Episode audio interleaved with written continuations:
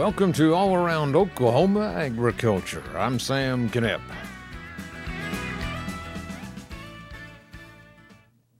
They're known for carrying all kinds of diseases. They're just just nasty animals all the way around. Alan Mindemann doesn't mince words when he talks about feral hogs and the damage they're causing to his crops. Mindemann farms near Apache in southwest Oklahoma. Yes, we've got an increasingly serious problem with uh, wild hogs in our area. What kind of problems are they causing for you? Rooting in the fields. I'm in a continuous no-till rotations where we don't do tillage, and hog wallows and rooting can be a really serious issue for us. Got any idea of what they're costing you? It's hard to put a cost on it. I would say on my operation, it's in the, the hundreds or the thousands of dollars a year going back and repairing these, these spots and uh, also lost production. What do you think ought to be done with them? I think an eradication effort should be mounted, maybe possibly a state backed effort, put a bounty on them, um, find some way to keep people from trapping them and spreading them for sport purposes, or just you know make it illegal to move them around and put some kind of a bounty on them if that's possible. And the wild pig problem is not just in one area of the state. They're a problem for Clint Wilcox, too. He farms near Fairview in northwest Oklahoma.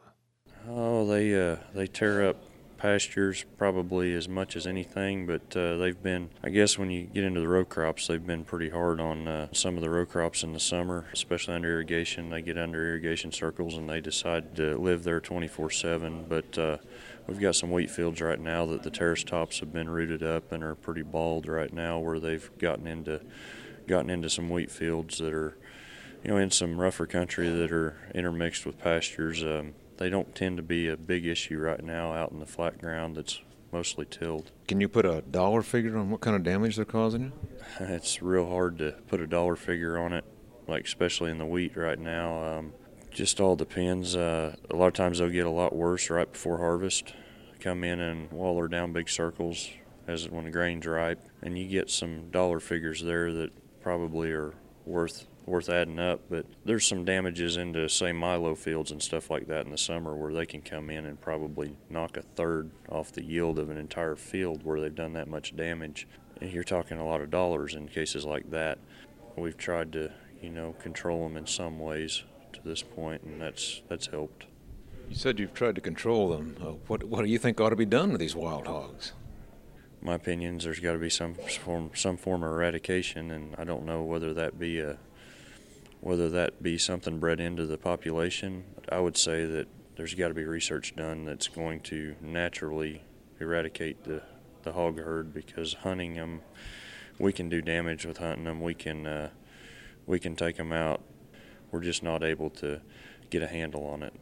You're concerned that the hunting may actually spread disease, spread the hogs, and transport the disease issues. I think it's good that people are interested in killing them. I just think they need to be foremost the, that'd be the main goal is killing them, not not the sport of hunting them. I would have to say that at times that uh, you know running hogs with, with dogs and things of that nature, I, I think it's a great sport, probably a fun thing.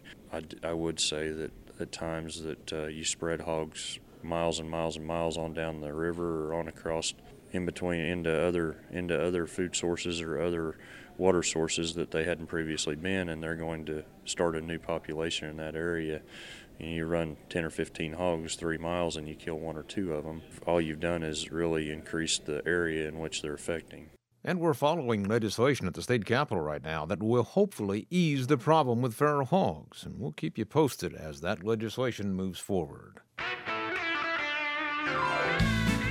We're out of time for this edition of All Around Oklahoma Agriculture. I'm Sam Knipp. Make it a great day.